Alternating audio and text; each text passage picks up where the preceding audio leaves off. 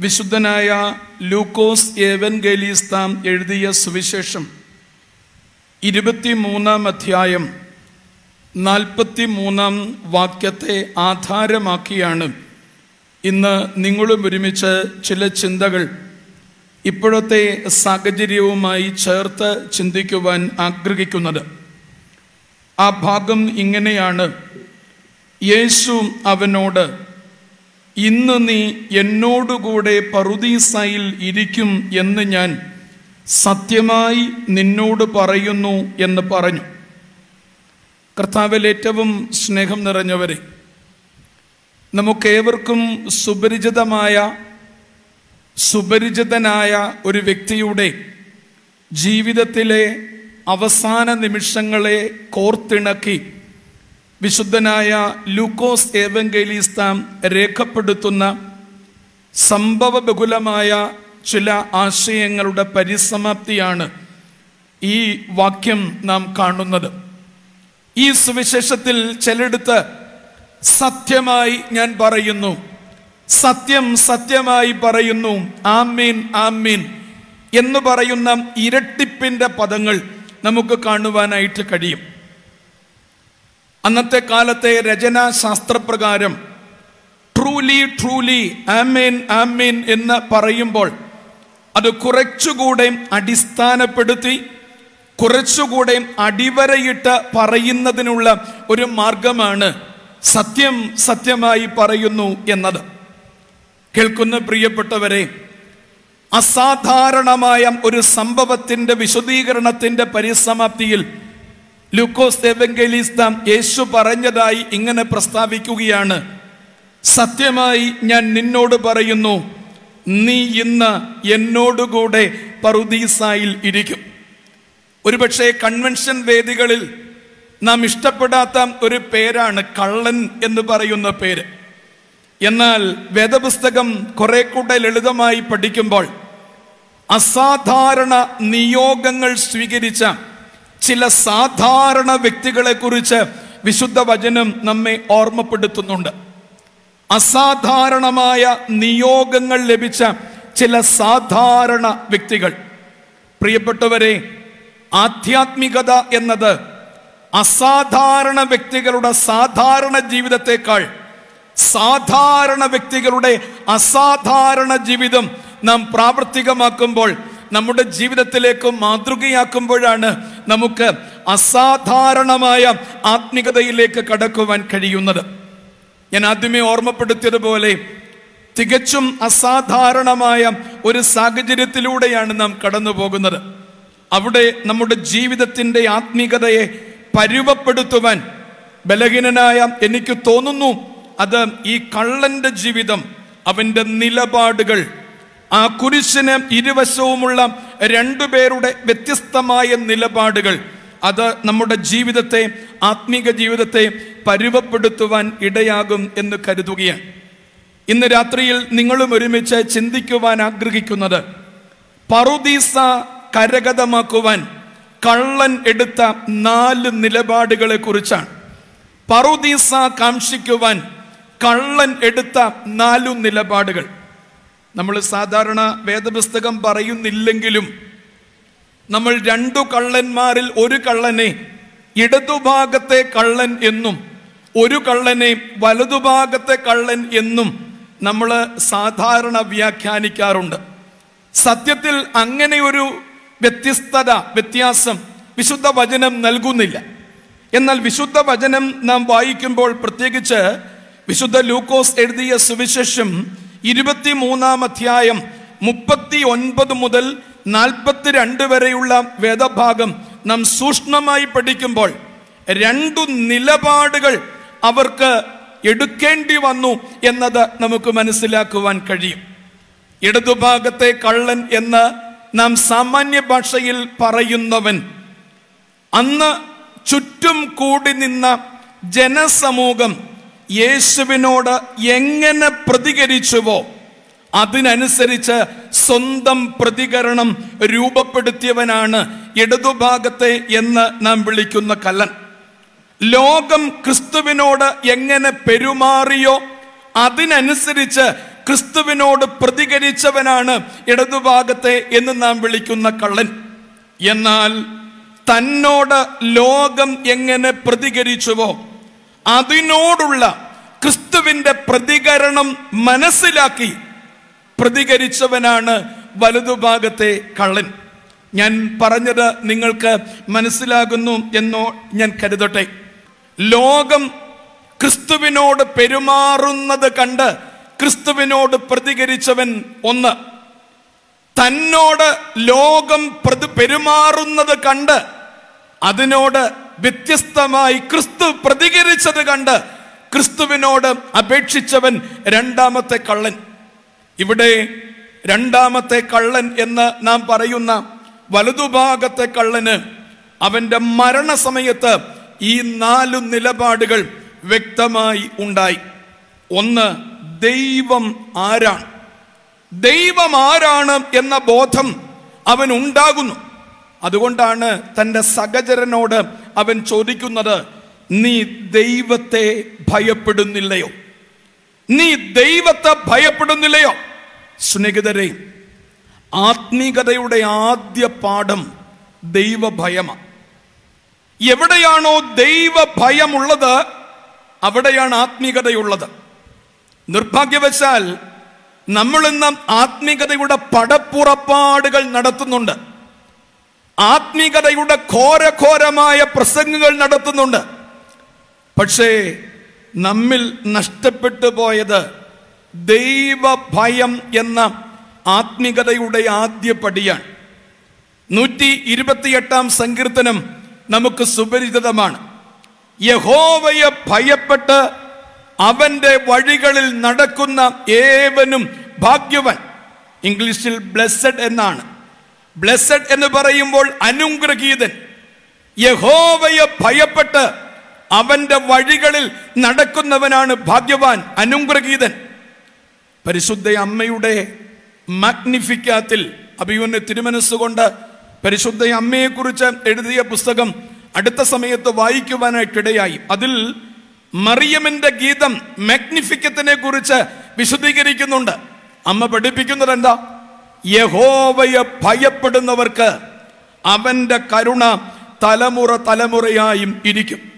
പ്രിയപ്പെട്ടവരെ കുരിശിൽ കിടന്നുകൊണ്ട് കള്ളൻ പഠിപ്പിച്ച കള്ളൻ പഠിച്ച പാഠമാണ് ദൈവത്തെ ഭയപ്പെടുക. ഇത് പഠിക്കണമെന്നും ഇത് ജീവിതത്തിൽ പ്രാവർത്തികമാക്കണമെന്നും പുണ്യപിതാക്കന്മാർക്ക് അവബോധമുണ്ടായിരുന്നത് കൊണ്ടാണ് നസ്രാണികളെല്ലാം പള്ളിയിൽ വരുന്ന ദുഃഖവെള്ളിയാഴ്ച.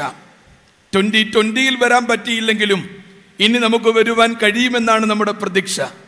നസ്രാണികളെല്ലാം വരുന്ന ദുഃഖവെള്ളിയാഴ്ച. കുരിശു കുമ്പിടുമ്പോൾ പുണ്യപിതാക്കന്മാർ പ്രാർത്ഥിക്കുന്നത് ഞങ്ങളുടെ ആത്മത്തിന് അതിനാലെ രക്ഷയുണ്ടായി എന്ന സ്ലീബായെ ഞങ്ങൾ കുമ്പിടുന്നു. മഷികാതമ്പുരാനെ നീ എഴുന്നള്ളി വരുമ്പോൾ ഞങ്ങളെയും എത്ര പുണ്യവന്മാരുടെ പേര് പറയാമായിരുന്നു. വേദപുസ്തകത്തിൽ എത്ര മഹാരഥന്മാരുടെ പേര് പറയാമായിരുന്നു. പുണ്യപിതാക്കന്മാർ അവിടെ പറയുന്നത് കള്ളനോടൊപ്പം ഞങ്ങൾ ചൊല്ലുന്നു. കാരണം പൗരസ്ത്യ വേദശാസ്ത്രത്തിൽ ഈ കള്ളൻ എന്ന വ്യക്തി എന്നതിനേക്കാൾ ആ കള്ളന്റെ നിലപാടുകൾ അത് ഏറ്റവും ശ്രദ്ധേയമായ ശ്രദ്ധിക്കേണ്ടുന്നതായ ആത്മിക സബരിയാണ്. അവൻ തന്റെ സഹചരനോട് ചോദിക്കുകയാണ് നീ ദൈവത്തെ ഭയപ്പെടുന്നില്ലേ? ദൈവം ആരാണ്? നമ്മൾ പറയാറുണ്ട് ദൈവം അപരിമിതനാണ്. ദൈവം അദൃശ്യനാണ്. എന്നാൽ ആ അദൃശ്യനും അപരിമിതനുമായ ദൈവത്തെ തന്റെ ഛായയിൽ തന്റെ സ്വരൂപത്തിലുള്ള മനുഷ്യനിലൂടെ ആ കള്ളൻ കണ്ടപ്പോഴാണ് അവൻ കൂട്ടുകാരനോട് ചോദിക്കുന്നത് നീ ദൈവത്തെ ഭയപ്പെടുന്നില്ലേ എന്ന്. വിവാഹ കൂതാശയിൽ ദൈവത്തെ പരിചയപ്പെടുത്തുന്ന ഒരു ഭാഗം നമുക്കറിയാം.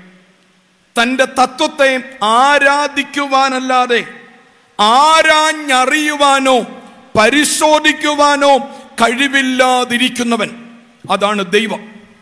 തന്റെ തത്വത്തെ ആരാധിക്കുവാനല്ലാതെ അനുഭവത്തിന്റെ ആരാധനയിലൂടെ ദൈവത്തെ കണ്ടെത്തണം. പ്രിയപ്പെട്ടവരെ യേശുവിനെ ക്രൂശിച്ച പീലാത്തോസിന്റെ പടയാളികൾക്കും റോമൻ പടയാളികൾക്കും ക്രിസ്തുവിൽ നിന്നും അപ്പം തിന്ന അത്ഭുതം അനുഭവിച്ച ക്രിസ്തുവിന്റെ സ്വന്ത ജനത്തിനും തിരിച്ചറിയുവാൻ കഴിയാതിരുന്ന ദൈവാഭിമുഖ്യം കുരിശിൽ വെച്ച് കള്ളൻ മനസ്സിലാക്കി. അപരിമിതനും അദർശനുമായ ദൈവം തന്റെ തത്വത്തെയും ആരാധിക്കുവാനല്ലാതെ ആരാഞ്ഞറിയുവാനോ പരിശോധിക്കുവാനോ കഴിവില്ലാതിരിക്കുന്നവൻ അനുഭവത്തിലൂടെ ദൈവത്തെ അറിയണം. അതുകൊണ്ടാണ് ബുദ്ധനോട് ശിഷ്യൻ ചോദിച്ചു ദൈവമാരാണ്? ദൈവത്തെ വിശുദ്ധീകരിക്കുവാൻ കഴിയാതിരിക്കുന്നത് കൊണ്ട് ബുദ്ധൻ മൗനിയായി. കേട്ടു നിന്നവർ പറഞ്ഞു ബുദ്ധന് ദൈവവിശ്വാസമില്ല. എന്തൊരു വിട്ടുതര ബുദ്ധന് ദൈവവിശ്വാസമില്ല എന്നത് നമ്മുടെ കാലത്തെ ഒരു വിഡ്ഢിത്തരമാണ്. എന്തുകൊണ്ടാണ് ബുദ്ധൻ നിശബ്ദനായത് എന്ന് ചോദിച്ചാൽ ദൈവത്തെ വ്യാഖ്യാനത്തിൽ ഒതുക്കുവാൻ കഴിയുകയില്ല. അത് അനുഭവിച്ചറിയുവാൻ മാത്രമേ കഴിയുള്ളൂ. പ്രിയപ്പെട്ടവരെ അദൃശ്യനും അസ്പർശനുമായ ദൈവത്തിന്റെ പരിമിതീകരണം വിശുദ്ധ വചനത്തിൽ നാലു തലങ്ങളിൽ നാം കാണുന്നുണ്ട്. ഒന്ന് സൃഷ്ടി നടത്തുന്ന ദൈവം. ദൈവത്തിന്റെ സൃഷ്ടി എന്നത് തടഞ്ഞു നിർത്തിയ സ്നേഹത്തിന്റെ ബഹിസ്ഫുരണമായിരുന്നു. നാലാം നൂറ്റാണ്ടിൽ ജീവിച്ചിരുന്ന നിസായിലെ ഗ്രിഗറി മലങ്കരയുടെ ലോകമറിഞ്ഞ പൗലോസ് മാർ ഗ്രിഗോറിയോസ് തിരുമേനി അദ്ദേഹത്തിന്റെ രചനകളിലൂടെ വിളിച്ചു പറയുന്നുണ്ട് സൃഷ്ടി ദൈവസ്നേഹത്തിന്റെ ബഹിസ്ഫുരണമായിരുന്നു. അതുകൊണ്ടാണ് സൃഷ്ടിയുടെ മകുടമായി മനുഷ്യനെ ഉണ്ടാക്കുമ്പോൾ അവൻ സൗന്ദര്യമുള്ളവനായി ഉണ്ടാക്കപ്പെട്ടു എന്നോ ആരോഗ്യമുള്ളവനായി ഉണ്ടാക്കപ്പെട്ടോ എന്നോ അല്ല. വിശുദ്ധ വചനം ഓർമ്മപ്പെടുത്തുന്നത് തന്റെ ഛായയിലും തന്റെ സ്വരൂപത്തിലും അവൻ മനുഷ്യനെ ഉണ്ടാക്കി. അതെ ദൈവത്തിന്റെ പരിമിതീകരണത്തിന്റെ ദൈവ പരിണാമത്തിന്റെ ആദ്യ തലമാണ് സൃഷ്ടി നടത്തുന്ന ദൈവം. രണ്ടാമതായി പേരിടുവാനുള്ള അവകാശം മനുഷ്യന് കൊടുക്കുകയാണ്. എന്താ ഈ പേരെന്ന് പറയുന്നേ? പേര് ഉടമസ്ഥതയുടെ സിമ്പല. നമുക്കൊക്കെ പേരുണ്ട്. ഒരു പേരുണ്ട് രണ്ട് പേരുണ്ട് മൂന്ന് പേരുണ്ട്. പാസ്പോർട്ടിൽ വരുമ്പോൾ എന്റെ പേരുണ്ട് എന്റെ വീട്ടുപേരുണ്ട് അപ്പന്റെ പേരുണ്ട്. ജോജി കൊച്ചുമ്മൻ ജോയി എന്നാണ് എന്റെ പേര്. അതായത് ജോജി എന്നാൽ എന്റെ പേര് കൊച്ചുമ്മൻ എന്നാൽ എന്റെ വല്യപ്പന്റെ പേര് ജോയി എന്നാൽ എന്റെ അപ്പന്റെ പേര്. പേര് ഉടമസ്ഥതയുടെ ലക്ഷണമാണ്. മനുഷ്യന് ദൈവം തന്റെ സ്വാധികാരം കൊടുക്കുകയാണ്. എല്ലാവർക്കും പേരിടുവാൻ. അത് ദൈവത്തിന്റെ പരിമിതീകരണത്തിന്റെ ദൈവ പരിണാമത്തിന്റെ രണ്ടാമത്തെ തലമാണ്. മൂന്നാമത്തെ തലം ദൈവം മനുഷ്യനായി തീർന്നു. ദൈവം മനുഷ്യനായി തീർന്നു.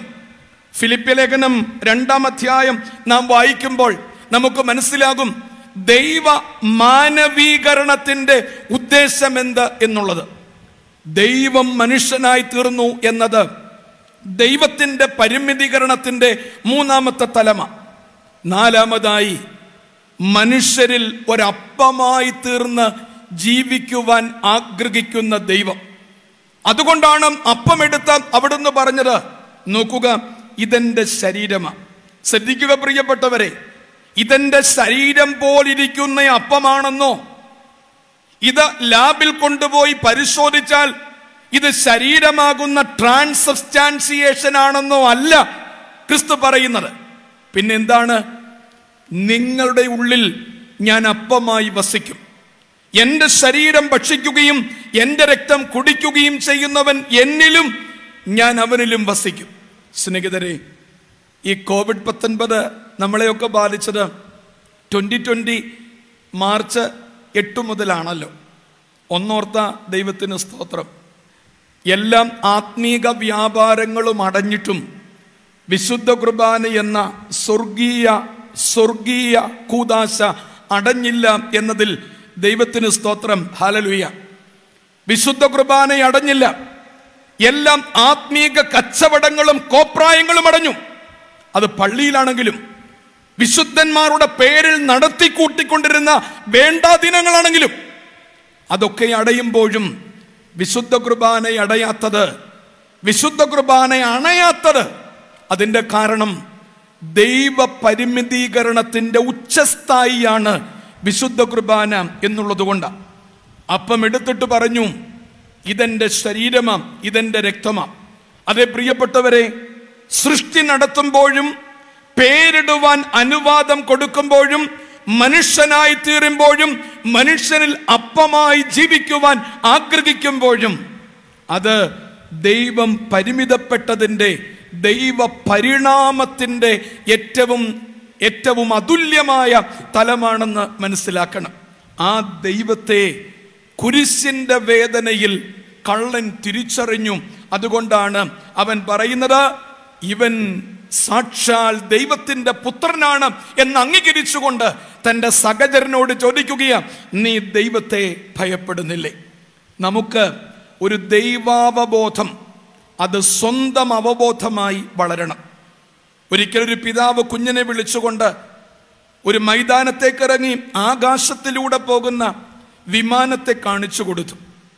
അതിനു മുമ്പ് കുഞ്ഞ് ചോദിച്ചു ദൈവത്തിന്റെ വലിപ്പം എത്രാണ് ദൈവത്തിന്റെ വലിപ്പം എത്രയാണ്? അപ്പൻ ചെയ്തത് മൈതാനത്തേക്കിറങ്ങി ആകാശത്തിലൂടെ പോകുന്ന വിമാനത്തെ കാണിച്ചു കൊടുത്തു. എന്നിട്ട് കുഞ്ഞിനോട് ചോദിച്ചു മോനെ വിമാനത്തിന്റെ വലിപ്പം എത്ര ഉണ്ട് കുഞ്ഞ് ഒന്ന് ഇമാജിൻ ചെയ്തു. വി- ആകാശത്തിലൂടെ പോകുന്ന വിമാനത്തിന്റെ വലിപ്പം. അത് കഴിഞ്ഞ് ആ അപ്പൻ കുഞ്ഞിനെയും കൊണ്ട് ഒരു എയർപോർട്ടിലെത്തി. എന്നിട്ട് പാർക്ക് ചെയ്തിരിക്കുന്ന ബേയിൽ പാർക്ക് ചെയ്തിരിക്കുന്ന വിമാനത്തെ കാണിച്ചു കൊടുത്തു.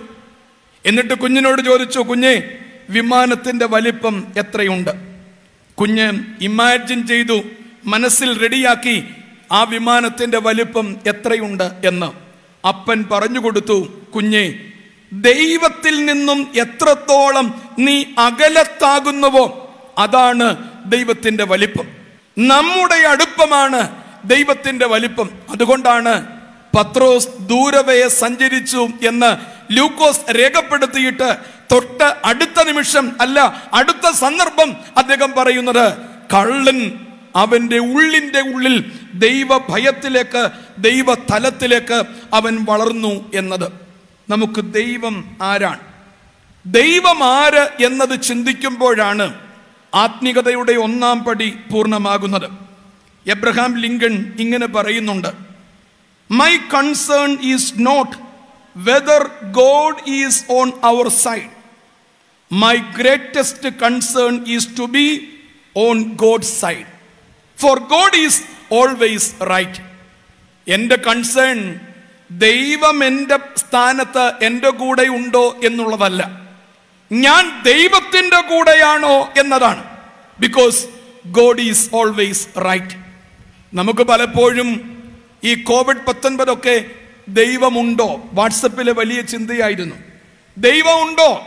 ആരാധനയുണ്ടോ? പ്രിയപ്പെട്ടവരെ നിഴൽ ദൈവത്തെ തിരയുന്നവരാകരുത് നാം നമ്മുടെ അടുപ്പമാണ് നമ്മുടെ സാമീപ്യമാണ് ആ ദൈവം എത്രത്തോളം വലിയവനാണ് എന്ന് തിരിച്ചറിയുന്നത്. അതുകൊണ്ട് അനുഭവത്തിലൂടെ ദൈവത്തെ നാം തിരിച്ചറിയണം. ക്രിസ്തുമസ് രാവ് തരുന്നത് വഴികൾ അറിഞ്ഞവർ ക്രിസ്തുവിനെ കണ്ടതല്ല. വഴി അറിഞ്ഞ് അധ്വാനിക്കുവാൻ സന്നദ്ധരായവർ ക്രിസ്തുവിനെ കണ്ടതിന്റെ കഥകളാണ്. നമുക്കറിയാം. ഹെറോദാവിന്റെ കൊട്ടാരത്തിലെ ശാസ്ത്രിമാർക്കും മഷിക ജനിച്ചതറിയാം. പക്ഷേ ജനിച്ച മഷികായെ കാണുവാൻ രണ്ടു കിലോമീറ്റർ എങ്കിലും ഒന്ന് പോകുവാനുള്ള മനസ്സ് അവർ കാണിച്ചില്ല. തൊട്ടപ്പുറത്ത് ജനിക്കുന്ന മഷികായെ കാണുവാനുള്ള മനസ്സ് അവർ കാണിച്ചില്ല. ഇവിടെയാണ് കള്ളൻ വ്യത്യസ്തനാകുന്നത്. കള്ളൻ ഒന്നാമതായി മരണാവബോധം അവനുണ്ടായപ്പോൾ അവൻ ഒന്നാമതായി സാക്ഷീകരിക്കുന്ന നിലപാട് ദൈവത്തെ ഭയപ്പെടുക. അങ്ങനെയെങ്കിൽ നിന്റെ ജീവിതം ധന്യമായി അനുഗ്രഹമായി മാറും. നമ്മുടെ ആത്മീകതയിലെല്ലാം ഇതാ പ്രിയപ്പെട്ടവരെ. നമ്മുടെ രഹസ്യ പ്രാർത്ഥനകൾ പിതാക്കന്മാർ പറയുന്നത് ഞായറാഴ്ച പാതിരാത്രിയുടെ നമസ്കാരത്തിൽ കർത്താവെ നിന്നെ കുറിച്ചുള്ള ഭയം ഞങ്ങളിൽ നിന്ന് മാറിപ്പോകരുത്. ദൈവഭയമില്ലെങ്കിൽ പിന്നെ ഇതെല്ലാം നാടകമാണ് വേഷം കെട്ടൽ മാത്രമാണ് അങ്ങനെയാകുന്നു എന്ന ലോകം ആത്മീകരെ കുറിച്ച് പറയുന്നുവെങ്കിൽ അതിന്റെ കാരണം മറ്റെല്ലാമുണ്ട്. എന്നാൽ ആത്മികതയുടെ ആദ്യപടിയായ ദൈവഭയം നഷ്ടപ്പെടുന്നു എന്നുള്ളതാണ്. കള്ളൻ പഠിപ്പിച്ച പാഠം ഇതാ നിങ്ങൾ പറ അസാധാരണ വ്യക്തിത്വമുള്ളവരാണോ? സാധാരണ വ്യക്തിത്വമുള്ള കള്ളൻ എന്ന് പറയുവാൻ പോലും നാം ഇഷ്ടപ്പെടാത്തവൻ കുരിശിന്റെ ഓരത്ത് കിടന്ന് അവൻ പറയുകയാണ് ദൈവഭയം അതുണ്ടാകണം ഉണ്ടാകണം എന്ന്. രണ്ടാമതായി ഒന്ന് ദൈവത്തെക്കുറിച്ചുള്ള അവബോധമാണെങ്കിൽ രണ്ട് അവന് താൻ ആരാണെന്നുള്ള അവബോധമുണ്ടായി. അതുകൊണ്ടാണ് ഞാൻ പറഞ്ഞത് മറ്റാരെക്കാളും മാനസാന്തരത്തിനും തിരിച്ചുവരവിനും പ്രാധാന്യത കൊടുക്കുന്നത് ലുക്കോസ് എവങ്കലിസ്തയ. അതുകൊണ്ടാണല്ലോ മുടിയനായ പുത്രന്റെ കഥ ചേതോകരമായ തലത്തിൽ മടങ്ങി വരവിന്റെ കഥ അതിന്റെ സൂക്ഷ്മമായ ബന്ധങ്ങൾ ശേഖരിച്ചുകൊണ്ട് വിശുദ്ധ ലൂക്കോസ് ഏവങ്കലിസ്ത രേഖപ്പെടുത്തുന്നത് പതിനഞ്ചാം അധ്യായത്തിൽ. അതിന്റെ കാരണം ഒരു സ്വയാവബോധം ഉണ്ടാകണം. എന്താണ് അവൻ തന്റെ കൂട്ടുകാരനോട് പറയുന്നത്? നാമോ ന്യായമായിട്ട് ശിക്ഷ അനുഭവിക്കുന്നു. നാം പ്രവർത്തിച്ചതിന് യോഗ്യമായിട്ടാണല്ലോ നമുക്ക് ലഭിക്കുന്നത്.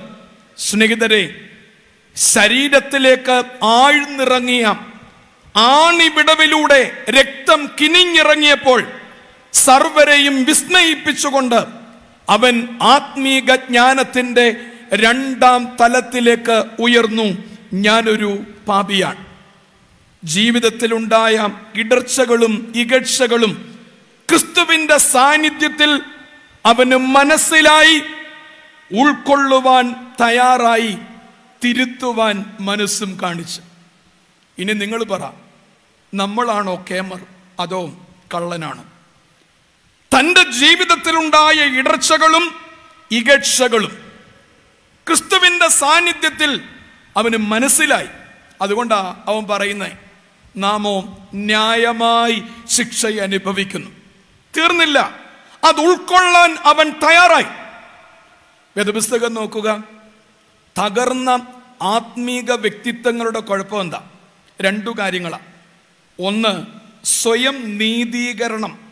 രണ്ട് ഒന്നിനെയും ഉൾക്കൊള്ളാനാകാത്ത വിധം സാത്താന്റെ ആക്രമണത്തിന് വിധേയമാകുന്ന അവസ്ഥ. സ്വയം നീതീകരണം. സത്യത്തിൽ ഞാൻ ചിലപ്പോഴൊക്കെ ചിന്തിക്കാറുണ്ട്. പിതാക്കന്മാർ അത് വ്യാഖ്യാനിക്കുന്നുമുണ്ട്.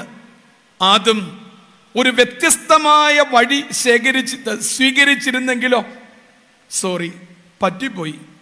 പെണ്ണുപിള്ള പറിച്ചു തന്നതുകൊണ്ട് അതിന്റെ ഒരു നൊവേൽറ്റി കണ്ട് ഈ പഴത്തിന്റെ ആ ഭംഗി കണ്ടുകൊണ്ട് കർത്താവെ ഞാൻ തിന്നുപോയതാ ദൈവമേ എന്നോട് ക്ഷമിക്കണമേ എന്ന് പറഞ്ഞിരുന്നുവെങ്കിൽ അവന്റെ ഡെസ്റ്റിനി അവന്റെ വിധേയത്വം അവന്റെ ഭാഗതയത്വം മറ്റൊന്ന് ആയിരുന്നേനെ. നോക്കുക പ്രിയപ്പെട്ടവരെ വിശുദ്ധ വചനം ഓർമ്മപ്പെടുത്തുന്നത് പാപം ചെയ്യുന്നത് അത് തെറ്റു തന്നെയാണ്.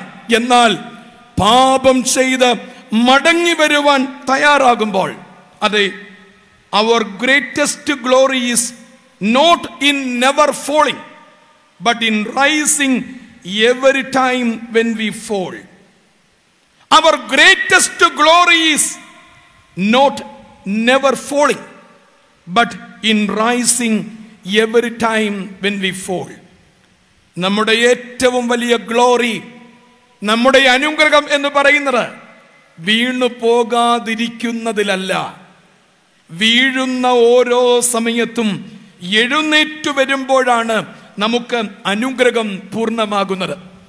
ജീവിതം എന്ന് പറയുന്നത് ഓരോ നിമിഷങ്ങളും അനുതാപത്തിന്റെതാകണം.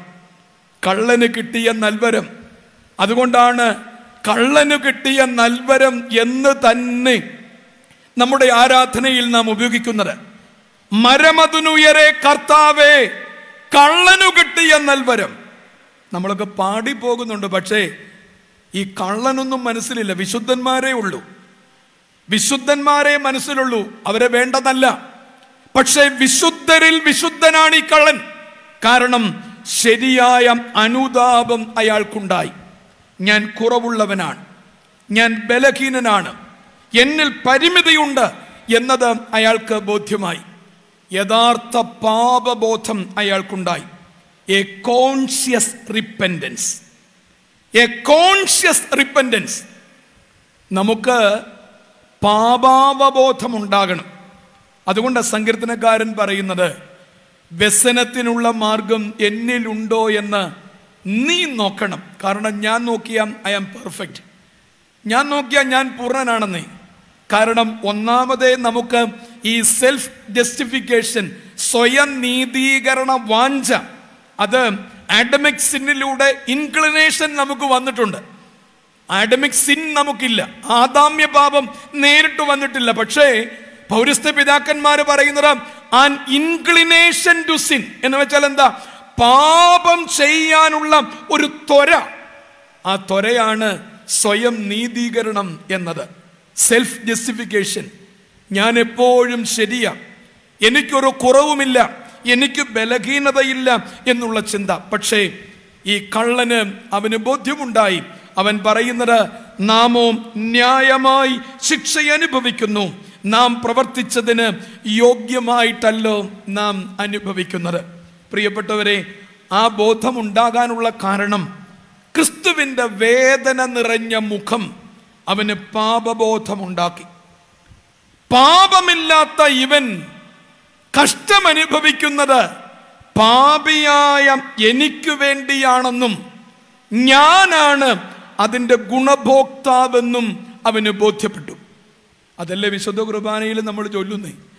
ഈ ചൊല്ലലിന്റെ മാധുര്യമൊക്കെ ഇപ്പോൾ ഒത്തിരി ടി വി ഗ്രിഗോറിനൊക്കെ ഉള്ളത് കൊണ്ട് ചൊല്ലലിന്റെ മാതൃക മാതൃകയും പ്രസംഗത്തിന്റെ ഇപ്പം എനിക്ക് എന്റെ ഒരു പ്രസംഗം കഴിഞ്ഞൊരു ദിവസമായിട്ട് അടിപൊളി പ്രസംഗം. എനിക്ക് അവരോടൊന്ന് സംസാരിക്കണമെന്നുണ്ട്. ഈ അടിപൊളി എന്ന മലയാള വാക്കിന്റെ അർത്ഥമെങ്കിലും മനസ്സിലാക്കിയിട്ട് യൂട്യൂബിൽ അപ്ലോഡ് ചെയ്യാവൂ. അടിപൊളി എന്ന് പറയുന്നത് it is a negative connotation positive അല്ല. ചുമ്മാതെല്ലാം കയറ്റിയിടുക കാരണം ഇതിന്റെ അർത്ഥം പോലും തിരിച്ചറിയുന്നില്ല. പ്രിയപ്പെട്ടവരെ അടിപൊളിയോ സ്വരമാധുരമയോ ഉള്ളൂ അല്ല. അവിടെ നാം ചിന്തിക്കേണ്ടുന്നത് യാക്കോബിന്റെ തക്സായിൽ പറയുന്നത് പാപമില്ലാത്തവനായ നമ്മുടെ കർത്താവ് മഹാപാപികളായ നമുക്ക് വേണ്ടി മരണമനുഭവിക്കുവാൻ തയ്യാറായപ്പോൾ നമ്മളിൽ എത്ര പേർക്ക് ഈ ചൊല്ലിക്കൂട്ടുന്ന ഞങ്ങൾക്കും ചൊല്ലിക്കേൾക്കുന്ന നിങ്ങൾക്കും അതൊരു അവബോധമായി മാറിയിട്ടുണ്ടോ അതൊരു സെൻസായി സെൻസിബിലിറ്റിയായി മാറിയിട്ടുണ്ടോ? നമ്മളിത് കേൾക്കാറുണ്ട്. പാപമില്ലാത്തവനായി നമ്മുടെ കർത്താവ് പാപികളായ നമുക്ക് വേണ്ടി മരണമനുഭവിക്കുവാൻ തയ്യാറായപ്പോൾ തിമത്തിയോസിനോട് പൗലോസ്ലിക പറയുന്നത് പോലെ ഒന്ന് തീമൊത്തി ഒന്നാം അധ്യായം പതിനഞ്ചാമത്തെ വാക്യം. ഒന്ന് തീമൊത്തി ഒന്നാം അധ്യായം പതിനഞ്ചാമത്തെ വാക്യം. യേശു ക്രിസ്തു പാപികളെ രക്ഷിപ്പാൻ ലോകത്തിൽ വന്നു എന്നുള്ളത് വിശ്വാസ്യവും എല്ലാവരും അംഗീകരിക്കുവാൻ യോഗ്യവുമായ വചനം തന്നെ ആ പാപികളിൽ ഞാൻ ഒന്നാമൻ നമുക്ക് അവബോധം വേണം പ്രിയപ്പെട്ടവരെ. നമ്മുടെ കുംഭസാരം അതിനാകണം. കുംഭസാരത്തെ നമ്മൾ അത് മാറ്റിക്കളയാനല്ല. അവബോധമുണ്ടെങ്കിൽ ചെയ്യുന്ന കൂതാശകളുടെ അർത്ഥം നമുക്ക് മനസ്സിലാകും. അവബോധമില്ലാത്തത് കൊണ്ടാണ് കൂതാശകൾ വെറുതെ എന്ന് ചെയ്തു പോകുന്നത്. യേശു ക്രിസ്തു പാപികളെ രക്ഷിക്കുവാൻ ലോകത്തിൽ വന്നു എന്നത് വിശ്വാസ്യവും അതെല്ലാവരും അംഗീകരിക്കുന്നതും ആണ്. ആ പാപികളിൽ ഞാൻ ഒന്നാമൻ. പൗലോസ് വീണ്ടും പറയുന്നു ഗലാത്തി ലേഖനം രണ്ടാം അധ്യായം ഇരുപതാമത്തെ വാക്യം.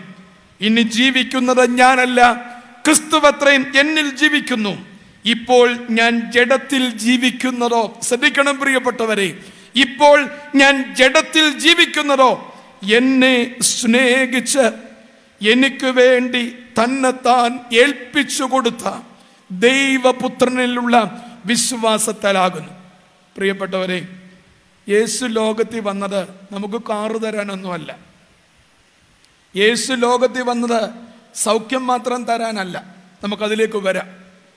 യേശു ലോകത്തിൽ വന്നത് പ്രോസ്പിരിറ്റി ഗോസ്പലുകാരൻ പഠിപ്പിക്കുന്നത് പോലെ നീ പ്രാർത്ഥിക്കുന്നതെല്ലാം നടപ്പിക്കാക്കി തരും എന്നത് പറയാനല്ല. യേശു എന്തിനാ ലോകത്തിൽ വന്നത് എന്നത് നമ്മുടെ പിതാക്കന്മാർ പഠിപ്പിക്കുന്നുണ്ട്. ക്രിസ്തുവിന്റെ മനുഷ്യാവതാരത്തിന്റെ ഉദ്ദേശം എന്ത് എന്നുള്ളത്?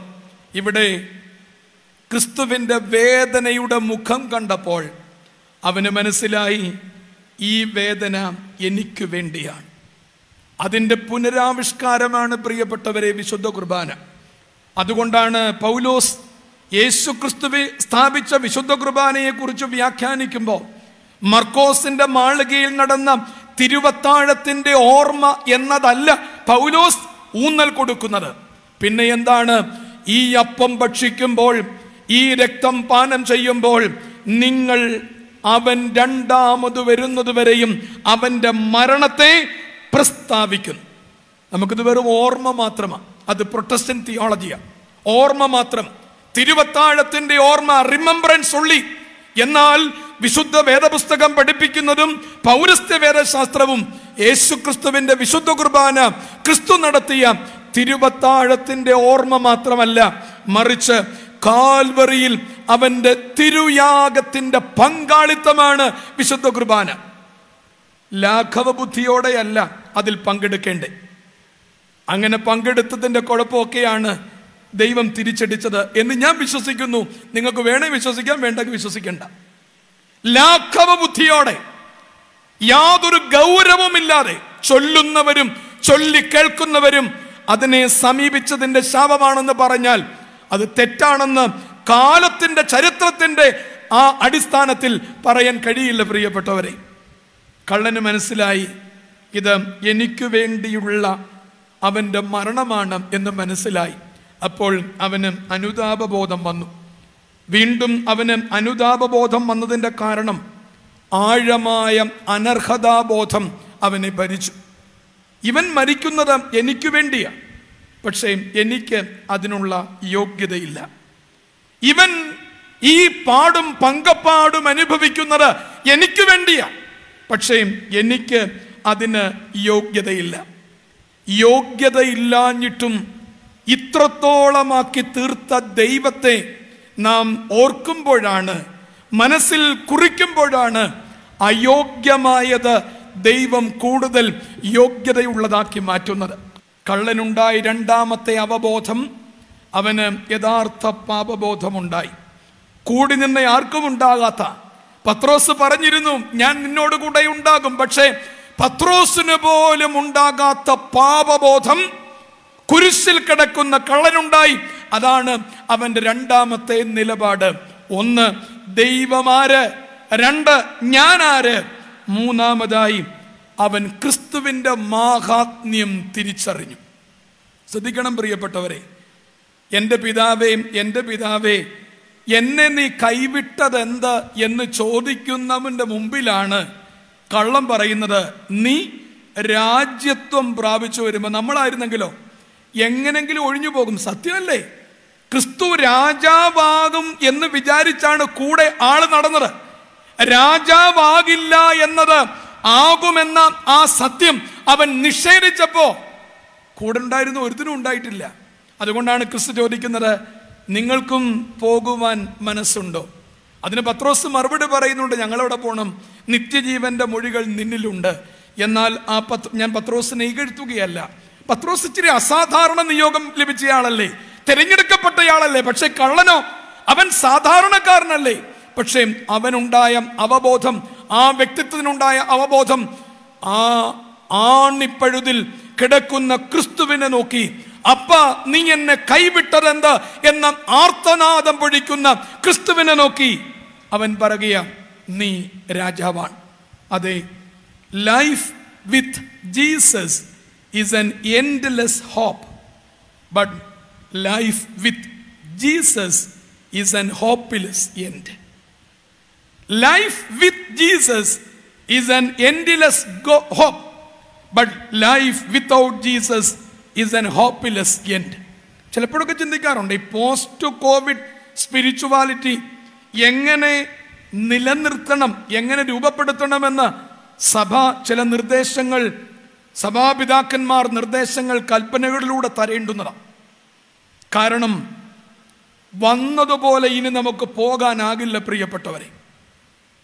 വന്നതുപോലെ പോകാനാകില്ല. ചില മാറ്റങ്ങൾ നമ്മുടെ ആത്മീകതയിൽ തീർത്തും വന്നേ തീരും. ആത്മീകതയുടെ പേരിൽ കാട്ടിക്കൂട്ടിയിരുന്ന ചില ബഹളമയമായ പുരുഷാരത്തിന്റെ ചിന്തകൾ മാറിയേ തീരും. അതിന്റെ ഒരു വലിയ സമയമാണിപ്പോൾ. ഇതൊന്നും മാറുന്ന ഒരു ടേണിംഗ് പോയിന്റിന്റെ സമയം. ഇനിയും നമുക്ക് വേണ്ടുന്നത് ഒരു പോസ്റ്റ് കൊവിഡിയൻ സ്പിരിച്വാലിറ്റി എങ്ങനെയാകണം എന്നതാണ്. പ്രിയപ്പെട്ടവരെ ക്രിസ്തു കേന്ദ്രീകൃതമായ ഒരാത്മീകത. ക്രിസ്തു കേന്ദ്രീകൃതമായ ഒരാത്മീകതയുടെ നൽവരം. പലപ്പോഴും ഇന്ന് പലർക്കും വിശുദ്ധന്മാരെയൊക്കെ അറിയാം. പക്ഷെ ക്രിസ്തുവിനെ തിരിച്ചറിയാൻ കഴിയുന്നില്ല. ക്രിസ്തു ആര് എന്ന ചിന്ത തിരിച്ചറിയുവാൻ കഴിയുന്നില്ല. മൂന്ന് വർഷം ഗുരുവിന്റെ സുഖദുഃഖങ്ങളിൽ പങ്കുപറ്റിയ ശിഷ്യന്മാർക്ക് പോലും തിരിച്ചറിയുവാൻ കഴിയാതിരുന്നത് മൂന്നര മണിക്കൂറിലെ ദുഃഖത്തിന്റെ സഹവാസത്തിലൂടെ കള്ളൻ തിരിച്ചറിഞ്ഞു. അതുകൊണ്ടാണ് അവൻ പറയുന്നത് യേശുവെ നീ രാജ്യത്വം പ്രാപിച്ചു വരുമ്പോൾ നീ രാജാവാണ് എന്ന് അവൻ സമ്മതിക്കുകയാണ്. ക്രിസ്തു രാജാവാണ്. അവൻ രക്ഷകനാണ് എന്ന് ആ കള്ളൻ സമ്മതിക്കുന്നതാണ് അവന്റെ ജീവിതത്തിലെ വലിയ നന്മ. പ്രിയപ്പെട്ടവരെ നമുക്ക് വ്യക്തിപരമായ ചില അവബോധങ്ങൾ വേണം. എല്ലാവരും പൂട്ടുന്നത് പോലെ പൂട്ടിപ്പോകാനല്ല. വെള്ളത്തിൽ പൂട്ടാൻ എളുപ്പമാണ് നമുക്ക് വ്യക്തിപരമായ അവബോധം വേണം. അതുകൊണ്ടാണ് യേശു ചോദിക്കുന്നത് ഞാൻ ആരെന്നാണ് നിങ്ങൾ പറയുന്നത്? പൊതുസമൂഹത്തിന്റെ ഉത്തരങ്ങൾ കേട്ടു. കാരണം അംഗീകരിക്കപ്പെട്ടവരും സ്ഥാനമുള്ളവരുടെയും പേരുകൾ പൊതുസമൂഹം ഉറക്കെ പറയും. എന്നാൽ ക്രിസ്തു നിനക്ക് ആരാണ്? ഇതാണ് ക്രിസ്തുവിന്റെ ചോദ്യം. ഇതിന്റെ ഉത്തരങ്ങളൊക്കെ വേദപുസ്തകത്തിൽ ചിലരൊക്കെ തന്നിട്ടുണ്ട്. പൗലോസ് പറയുന്നുണ്ട് ഫിലി- ഫിലിപ്പ് ലേഖനം ഒന്നിന്റെ ഇരുപത്തിയൊന്ന് ജീവിക്കുന്നത് ക്രിസ്തുവും മരിക്കുന്നത് ലാഭവുമാണ്. വിശുദ്ധ തോമസ് ലിഗ പറയുന്നു അവൻ എന്റെ കർത്താവും എന്റെ ദൈവവുമാണ്. ഇതാണ് മാർത്തോമൻ പാരമ്പര്യം. ഇതാണ് മാർത്തോമായുടെ ദീപശിക. ആളിപ്പടരും ദീപശിക. തലമുറ തലമുറ കൈമാറി നാം പാലിക്കേണ്ട ദീപശിക. അല്ലാതെ ലോറിയുടെ പുറകെ പുറകിൽ ആളോടുന്നതല്ല. ബഹളമയമായ ജാഥകൾ നടത്തുന്നതല്ല. അത് വേണ്ടെന്നല്ല. പക്ഷേ അതിനേക്കാൾ വലിയ അവബോധമുണ്ടാകണം. ജീവിക്കുന്നത് ക്രിസ്തുവും മരിക്കുന്നത് ലാഭവും. ഒരു കുരുവി സന്ധ്യ വരെ പാടിക്കൊണ്ടിരുന്നു. സന്ധ്യയായപ്പോൾ അത് പാട്ടു നിർത്തി. പാട്ടു നിർത്തിയപ്പോഴാണ് ലോകത്തിന് മനസ്സിലായത് അത് പാടിക്കൊണ്ടിരിക്കുകയായിരുന്നു എന്ന്. ഒരു കുരുവി സന്ധ്യ വരെ പാടിക്കൊണ്ടിരുന്നു. സന്ധ്യയ്ക്ക് അത് പാട്ടു നിർത്തി. അത് പാട്ടു നിർത്തിയപ്പോഴാണ് ലോകത്തിന് മനസ്സിലായത് അത് പാടിക്കൊണ്ടിരിക്കുകയായിരുന്നു എന്ന്. സെമിനാരി പഠനത്തിന്റെ നാല് വർഷങ്ങൾ. ബുധനാഴ്ച രാവിലെകളിൽ ഒരു അംബാസഡർ കാർ സെമിനാരിയുടെ മുറ്റത്ത് വന്നു നിൽക്കും. കുട്ടികളെല്ലാം ഓടിച്ചെല്ലും. അതിൽ നിന്നും ഇറങ്ങുന്ന പിതാവ് അന്ന് മുഴുവൻ എത്തിക്സും നെയ്ബറും പോൾ ടില്ലിക്കും ഒക്കെ പറഞ്ഞു. അവരുടെ ധാർമ്മികതയെക്കുറിച്ച് പറയും. പൗരസ്ത്യ വേദശാസ്ത്രത്തിന്റെ ആഴത്തെക്കുറിച്ച് പറയും. വൈകിട്ട് സന്ധ്യ നമസ്കാരം കഴിഞ്ഞ് എത്ര സമയമില്ലെങ്കിലും അഞ്ചു മിനിറ്റ് ഞങ്ങൾക്കൊക്കെ നന്മയുടെ ചില പാഠങ്ങൾ തരും. അന്ന് കേട്ടതാണ് ആവർത്തിച്ച് ആവർത്തിച്ച് ജീവിച്ചാലും മരിച്ചാലും ദൈവം മാത്രം മതി എനിക്ക്. ഒരു കുരുവി സന്ധ്യ വരെ പാടിക്കൊണ്ടിരുന്നു. സന്ധ്യയായപ്പോൾ അത് പാട്ടു നിർത്തി. പാട്ടു നിർത്തിയപ്പോഴാണ് ലോകത്തിന് മനസ്സിലായത് അത് പാടിക്കൊണ്ടിരിക്കുകയായിരുന്നു എന്ന്. ഈ പാട്ടുപാടിയ ചില കുരുവുകളൊക്കെ അസ്തമിച്ചു പോയത് സഭയുടെ ആത്മീകതയുടെ ചില കുറവുകൾക്ക് കാരണമായോ എന്ന് പര്യാലോചന ചെയ്യേണ്ടുന്ന സമയം കൂടിയാണ് പ്രിയപ്പെട്ടവരെ ഈ കോവിഡിന്റെ മാറ്റത്തിന്റെ സമയം. കുരുവികൾ നഷ്ടപ്പെട്ടു പോയിട്ടില്ല. നമുക്ക് ആ പ്രത്യാശയുടെ കുരുവികൾ ഉണ്ടാകണം. കള്ളൻ പറയുകയാണ് യേശു ക്രിസ്തു ഉത്ഥാനം ചെയ്യും. അതേ പ്രിയപ്പെട്ടവരെ കുരിശിൽ കിടന്ന് നിലവിളിക്കുന്ന എന്റെ അപ്പ എന്നെ കൈവിട്ടത് എന്ത് എന്ന് ചോദിക്കുന്നവന്റെ മുഖത്ത് നോക്കിയാണ് കള്ളൻ പറയുന്നത്. എന്റെ യേശു ഉത്ഥാനം ചെയ്യും. പൗലോസിന്റെ വിശ്വാസം അതായിരുന്നു. യേശു ഉയർത്തെഴുന്നേറ്റിട്ടില്ല എങ്കിൽ ഞങ്ങളുടെ വിശ്വാസം വ്യർത്ഥമാണ്. പക്ഷെ നമുക്ക് ഇന്ന് എത്ര പേർക്ക് അവബോധമുണ്ട്? കുറ്റപ്പെടുത്തുകയല്ല. ഗീവർഗീയ സഹതായുടെ പെരുന്നാളിൽ വരുന്ന എത്ര പേർ കർത്താവിന്റെ ഉയർപ്പ് പെരുന്നാളിൽ വരും? ആരെയും കുറ്റപ്പെടുത്തുകയല്ല കേട്ടോ. ഒരിക്കലും കുറ്റപ്പെടുത്തലല്ല. പരിമലത്തിരുമേനയുടെ പെരുന്നാൾ റാസയ്ക്ക് പങ്കെടുക്കുന്നവർ എത്ര പേർ എൽദോ പെരുന്നാളിന് വരും? പ്രിയപ്പെട്ടവരെ എൽദോയും കെംദായും ഉള്ളതുകൊണ്ടാണ് ദുഃഖറോനോ ഉണ്ടാകുന്നത്. എൽദോയും കെംദായും ഇല്ലായിരുന്നെങ്കിൽ ദുഃഖറോനകൾ ഉണ്ടാകില്ലായിരുന്നു. നമുക്കൊന്ന് ദുഃഖറോനയ്ക്കാണ് പ്രാധാന്യത. വേണ്ടെന്നല്ല.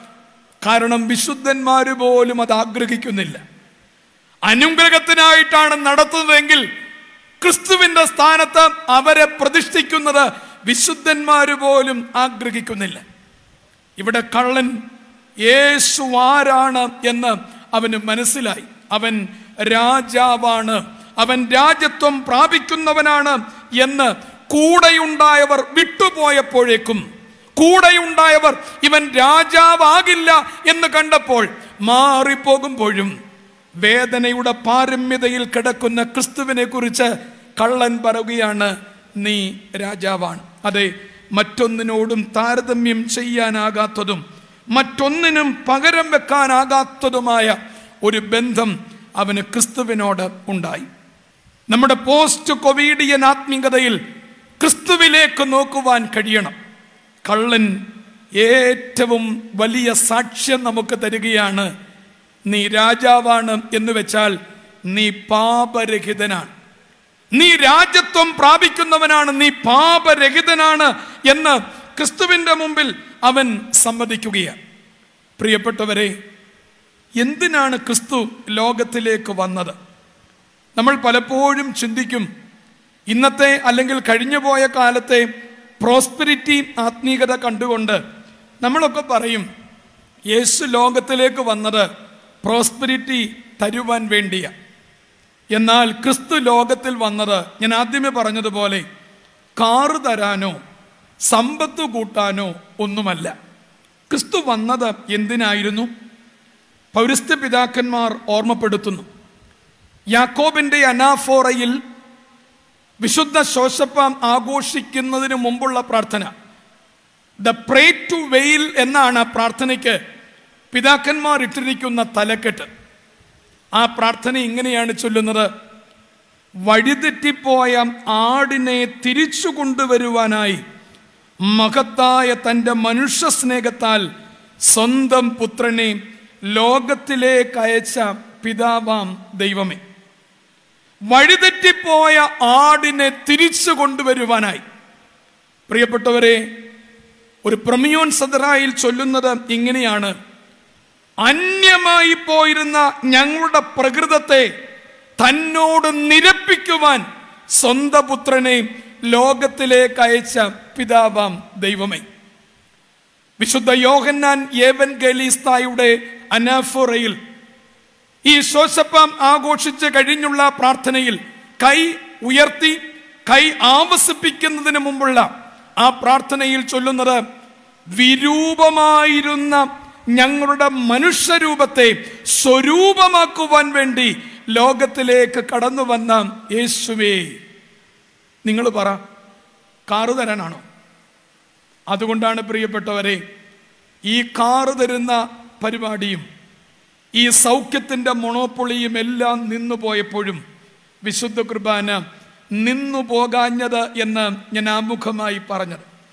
ഇനിയെങ്കിലും നമ്മൾ ഈ സത്യത്തിലേക്ക് വരണം. ഇനിയെങ്കിലും കർത്താവ് ലോകത്തിൽ വന്നത് വിരൂപമായ എന്റെ രൂപത്തെ മാറ്റുവാൻ സ്വരൂപമാക്കുവാൻ. അതുകൊണ്ടാണ് അന്യമായി പോയിരുന്ന ഞങ്ങളുടെ പ്രകൃതത്തെ തന്നോട് നിരപ്പിക്കുവാൻ. നമ്മുടെ പ്രകൃതം വികൃതമായി പോയപ്പോൾ ക്രിസ്തു സുഹൃതമായി നമ്മുടെ പ്രകൃതം തന്റെ പ്രകൃതമാക്കി മാറ്റുവാൻ ലോകത്തിലേക്ക് വന്നു. അതിനാ നമ്മൾ പാടുന്നത്. പക്ഷെ പാടുമ്പോൾ എത്ര പേര് പള്ളിയിലുണ്ടെന്ന് നമ്പരനറിയാം തൻ സാമ്യം നാം പൂണ്ടിടുവാൻ നമ്മുടെ സാമ്യം ആര് കേട്ടു? ആര് കേട്ടു? എന്നാലും വീട്ടിൽ നമ്മളൊക്കെ ഇരിപ്പായെങ്കിലും ആകുന്ന സമയത്തെങ്കിലും ചിലർക്ക് ആഗ്രഹമുണ്ട് പോകണമെന്ന്. അതിനാണ് ക്രിസ്തു ലോകത്തിലേക്ക് വന്നത്. വിശുദ്ധ യോഹന്നാൻ നാലാം അധ്യായം ഒൻപത് പത്ത് വാക്യങ്ങൾ ദൈവം തന്റെ ഏകജാതനായ പുത്രനെ നാം അവനാൽ ജീവിക്കേണ്ടുന്നതിന് ലോകത്തിലേക്ക് അയച്ചു. ഇത്രയും മാത്രം മതി. നാം അവനാൽ ജീവിക്കണം. നമ്മുടെ പ്രകൃതം സുഹൃതമാകണം അവങ്കിലേക്ക് നോക്കിയവർ പ്രകാശിതരായി അവരുടെ മുഖം ലജ്ജിച്ചില്ല. വിശുദ്ധ പത്രോസിന് പോലും താക്കോൽ മേടിച്ച കക്ഷിക്ക് പോലും മനസ്സിലാകാത്തത് വലതുഭാഗത്തെ എന്ന് പറയുന്ന കള്ളന് മനസ്സിലായി. അവൻ പറഞ്ഞു യേശുവേ നീ രാജ്യത്വം പ്രാപിച്ചു വരുമ്പോൾ നാലാമതൊരു ചിന്ത കൂടെ കമ്പി വാചകങ്ങളിൽ രണ്ടു മിനിറ്റ് കൊണ്ട് പറഞ്ഞ് ഞാൻ അവസാനിപ്പിക്കാം. നാലാമതായും അവനുണ്ടായ ചിന്ത പറുദീസായെക്കുറിച്ചുള്ള ബോധം അവന് ഉണ്ടായി. അതായത് മരണശേഷം എന്ത് എന്ന ബോധം അവനുണ്ടായി. നമുക്കറിയാം എപ്പിക്കൂറിയൻ സിദ്ധാന്തം നമുക്കറിയാം. ഉണ്ണുക ഉടുക്കുക ആനന്ദിക്കുക. പിന്നെ ഒന്നുമില്ല സ്റ്റോയിക് സിദ്ധാന്തം എന്ന് പറയുന്നത് ഈ ലോകം പാപമാണ് ഈ ലോകം പാപമാണ്. അതുകൊണ്ട് ലോകത്തിലെ എല്ലാം പാപമാണ്. ഇതാണ് സ്റ്റോയിക് ഫിലോസഫി. എന്നാൽ യഥാർത്ഥ ആത്മീകത എന്ന് പറയുന്നത് ഈ ലോക ജീവിതത്തെ ഒരു പടിയായി ആത്മീക വളർച്ചയുടെ പടിയായി സ്വീകരിക്കുന്നതാണ് യഥാർത്ഥ ആത്മീക ജീവിതം. കള്ളൻ അവന് ബോധ്യപ്പെട്ടു ഇതിനപ്പുറം ഒരു ജീവിതമുണ്ട്. ഇവിടം കൊണ്ടെല്ലാം തീരുന്നില്ല. അതുകൊണ്ടാണ് യേശുവിനോട് പറയുന്നത് നീ രാജ്യത്വം പ്രാപിക്കുമ്പോൾ എന്നെയും കൂടെ ഓർക്കണമേ. ഒരു മരണാനന്തര ജീവിതത്തിന്റെ ഓർമ്മയും ഓർമ്മപ്പെടുത്തലും അവന്റെ മനസ്സിൽ ഉണ്ടായി. പ്രിയപ്പെട്ടവരെ മരണം യാഥാർത്ഥ്യമായതുപോലെ തന്നെ മരണാനന്തര ജീവിതവും യാഥാർത്ഥ്യമാണ് അതുകൊണ്ടാണ് മരണത്തെക്കുറിച്ച് പറയുന്നത് postponed life is death postponed death is life എന്ന് പറയുന്നത്. നീട്ടിവെക്കപ്പെട്ട മരണമാണ് എന്ത്? ജീവിതം. പോസ്റ്റ്പോണ്ടഡ് ഡെത്ത് ഈസ് ലൈഫ് ഇതിനപ്പുറം ഒരു ജീവിതമുണ്ട്. നമ്മുടെ ലോകം അത് കാണിച്ചു തരികയാണ്. ഞാനൊന്നും കൂടുതൽ വ്യക്തമാക്കേണ്ട കാര്യമില്ല. കൊട്ടാരമായാലും വിട്ടേ മതിയാകൂ. ജിദ്ദു കൃഷ്ണമൂർത്തി പറയുന്നൊരു വാചകം എന്നെ ഏറെ സ്വാധീനിച്ചിട്ടുള്ള ഒന്നാണ്. Life is death and death is awaiting you you can argue with death as you argue with life നിങ്ങൾ മരണം യാഥാർത്ഥ്യമാണ് നിങ്ങൾ ജീവിതത്തോട് ആർഗ്യൂ ചെയ്യുന്നത് പോലെ എന്തിനോട് ആർഗ്യൂ ചെയ്യാനൊക്കില്ല? മരണത്തോട് ആർഗ്യൂ ചെയ്യാനൊക്കില്ല. അതുകൊണ്ട് മരണം കഴിഞ്ഞുള്ള ഒരു ജീവിതത്തെക്കുറിച്ച് നാം ചിന്തിക്കണം. ആ അവബോധം ഇവിടെയും ഈ കള്ളനുണ്ടായി. കൂടെ നടന്നവർക്കില്ലാത്ത അവബോധം. ചൊവ്വാഴ്ച സൂത്താറ പ്രാർത്ഥനയിൽ പിതാക്കന്മാർ പറയുന്നത് ആത്മാക്കൾക്ക് അനുതാപവും ഞങ്ങളുടെ ഹൃദയങ്ങൾക്ക് ഭയങ്കരവും ഭ്രമിക്കത്തക്കതുമായ മരണത്തെക്കുറിച്ചുള്ള സ്മരണയും വിചാരവും എപ്പോഴും നൽകണമേ. ആത്മാക്കൾക്ക് അനുതാപവും ഞങ്ങളുടെ ഹൃദയങ്ങൾക്ക് ഭയങ്കരവും ഭ്രമിക്കത്തക്കതുമായ മരണബോധം ഞങ്ങൾക്ക് തരണമേ. ഈ ബോധം നമുക്ക് തന്നതാണ് കോവിഡ് നയന്റീൻ. അടുത്ത നിമിഷം എന്തെന്ന് അറിയാത്ത അവസ്ഥ. എന്റെ വാക്കുകൾ ഞാൻ ചുരുക്കുകയാണ്. അവന് ഈ നാല് അവബോധമുണ്ടായപ്പോൾ അവന് ക്രിസ്തു കൊടുത്ത വലിയ സാധ്യതയാണ് പറുദീസ. പറുദീസ എന്ന് പറയുന്നത് ഒരു പേർഷ്യൻ ഒറിജിന. ആ വാക്കിന്റെ അർത്ഥം രാജാവുമൊത്ത് മൃഷ്ടാന്ന ഭോജനം കഴിക്കുന്ന സ്ഥലം. എ ഫെൻസ്ഡ് ഗാർഡൻ എന്നാണ് പറുദീസ. എൻക്ലോസ്ഡ് ഗാർഡൻ എന്നാണ് പറുദീസ എന്ന വാക്കിന്റെ അർത്ഥം. പാരഡൈസ്. അതായത് തന്റെ രാജ്യത്തെ ചില സിലക്റ്റീവായ ആളുകളുമായി രാജാവ് ഡിന്നർ കഴിക്കും. അങ്ങനെ ഡിന്നർ കഴിക്കുവാൻ വേണ്ടി രാജാവ് സിലക്ട് ചെയ്ത് ആ ക്രമീകരണം ചെയ്യുന്ന സ്ഥലത്തിന്റെ പേരാണ് പറുദീസ പാരഡൈസ് എൻക്ലോസ്ഡ് ഗാർഡൻ പ്രിയപ്പെട്ടവരെ ശിഷ്യ സമൂഹത്തിന് കിട്ടാത്ത വലിയ സ്ഥാനം അവിടെ കള്ളന് കിട്ടുകയാണ്. സമയമില്ലാത്തത് കൊണ്ട് ഞാൻ ഏറെ വിശദീകരിക്കുന്നില്ല. നിങ്ങൾക്ക് സമയമുണ്ടെങ്കിൽ കഷ്ടാനുഭവ ആഴ്ച ശുശ്രൂഷ ക്രമം. പേജ് നമ്പർ മുന്നൂറ്റി മുപ്പത്തി എട്ട് മുതലുള്ളത് ഒന്ന് ധ്യാനിക്കണം വീട്ടിൽ പോയിട്ട്.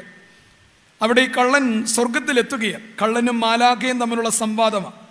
സ്വർഗത്തിലെത്തുമ്പോൾ ഇരുപത് കാരണങ്ങളാണ് സ്വർഗത്തിൽ കയറാൻ ഒക്കാത്തതിനെ കുറിച്ച് മാലാഖ കള്ളനോട് പറയുന്നത്. കള്ളൻ ഒറ്റ കാര്യമേ പറഞ്ഞുള്ളൂ സ്വർഗത്തിന്റെ വാതിൽ തുറന്നു. ഇരുപത് കാരണങ്ങൾ സ്വർഗത്തിൽ കയറാൻ ഒക്കാത്തതിനെ കുറിച്ച് മാലാക കള്ളനോട് പറയുന്നു. ഇതെല്ലാം പാടി പോകേണ്ടതെന്നാണെങ്കിൽ ഞാൻ പോകുന്നില്ല. കള്ളൻ ഒറ്റ കാര്യമേ പറഞ്ഞുള്ളൂ. കള്ളൻ പറഞ്ഞത് ഇതാണ്.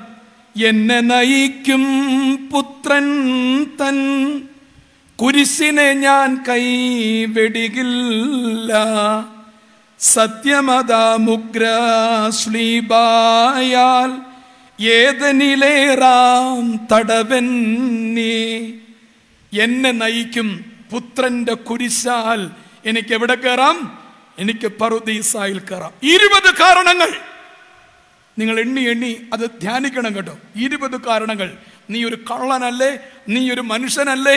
എന്ന് മാലാക ചോദിക്കുമ്പോ ഇരുപത് കാരണങ്ങൾ പറുദീസായിൽ കയറുവാൻ യോഗ്യതയില്ല എന്ന് അവിടെ മാലാക സ്ഥാപിച്ചെടുക്കുമ്പോ കള്ളനൊന്നേ പറഞ്ഞുള്ളൂ എന്റെ യേശുവിന്റെ ക്രൂശിനാൽ എനിക്ക് സ്വർഗം പ്രാപിക്കാം. ഈ ബോധ്യത്തോടെ നമുക്ക് കോവിഡ് പത്തൊൻപതിൽ പത്തൊൻപത് കഴിഞ്ഞ് നമ്മുടെ ആത്മീയതയെ രൂപപ്പെടുത്താം. അതേ പ്രിയപ്പെട്ടവരെ കള്ളനാണെങ്കിലും കപടതയില്ലായിരുന്നു. നമ്മൾ ആത്മീകരാണ് പക്ഷേ എന്തുണ്ട് എന്ന് സ്വയം നിശ്ചയിക്കുക. അവൻ കള്ളനായിരുന്നു പക്ഷേ കപടതയില്ലായിരുന്നു. ഒന്ന് ദൈവബോധം രണ്ട് സ്വയബോധം മൂന്ന് ക്രിസ്താവബോധം മൂന്ന് നാല് മരണത്തിനുമപ്പുറമുള്ള പറുദീസായെക്കുറിച്ചുള്ള അവബോധം. ഈ സാധാരണ വ്യക്തിയിലൂടെ അസാധാരണമായ ഈ സാഹചര്യത്തിൽ ക്രിസ്തുവിന്റെ ക്രൂസിലൂടെ പറുദീസ കരഗതമാക്കാൻ അതാകട്ടെ നമ്മുടെ ജീവിതം. കേവലം ഈ ലോകത്തിലെ ചില കാര്യങ്ങൾക്ക് വേണ്ടിയല്ല. കൊലോസ് ലേഖനം മൂന്നാം അധ്യായത്തിൽ പൗലോസ് പറയുകയാണ് നിങ്ങളുടെ ചിന്തകൾ ഈ ലോകത്തിൽ അഭിരമിക്കുന്നതാകരുത്. നിങ്ങൾ ഉയരത്തിലുള്ളത് ചിന്തിപ്പീൻ. വായിച്ച പോരാ. ജീവിതത്തിനും അപ്പുറം ഒരു പറുദീസായി ഉണ്ടെന്നും ഈ ജീവിതത്തിനും അപ്പുറം ഒരു ജീവിതമുണ്ടെന്നും ഈ ലോക ജീവിതത്തിൽ നാം മനസ്സിലാക്കുമ്പോൾ നമ്മുടെ ജീവിതം അനുഗ്രഹമാകും. പുണ്യപിതാക്കന്മാർ പറയുന്നത് പോലെ മരണം ഒരു നാഴിക പോലെ നിഴൽ പോലെ മുമ്പിലുണ്ടെന്ന് ഓർക്കാത്തവൻ ആര്? ആ ഓർമ്മയിലൂടെ ആത്മീയ ജീവിതത്തെ പരി പരിമപ്പെടുത്തുവാൻ എല്ലാ നന്മകളും ദൈവം നൽകട്ടെ എന്ന് പ്രാർത്ഥിച്ചുകൊണ്ട് നമ്മുടെ ജീവിതത്തിലും ഈ നാലു നിലപാടുകൾ നമുക്ക് സ്വാംശീകരിക്കുവാൻ ദൈവം കൃപ ചൊരിയട്ടെ നിങ്ങളേവരോടുമുള്ള നന്ദിയും സ്നേഹവും കടപ്പാടും രേഖപ്പെടുത്തുന്നു.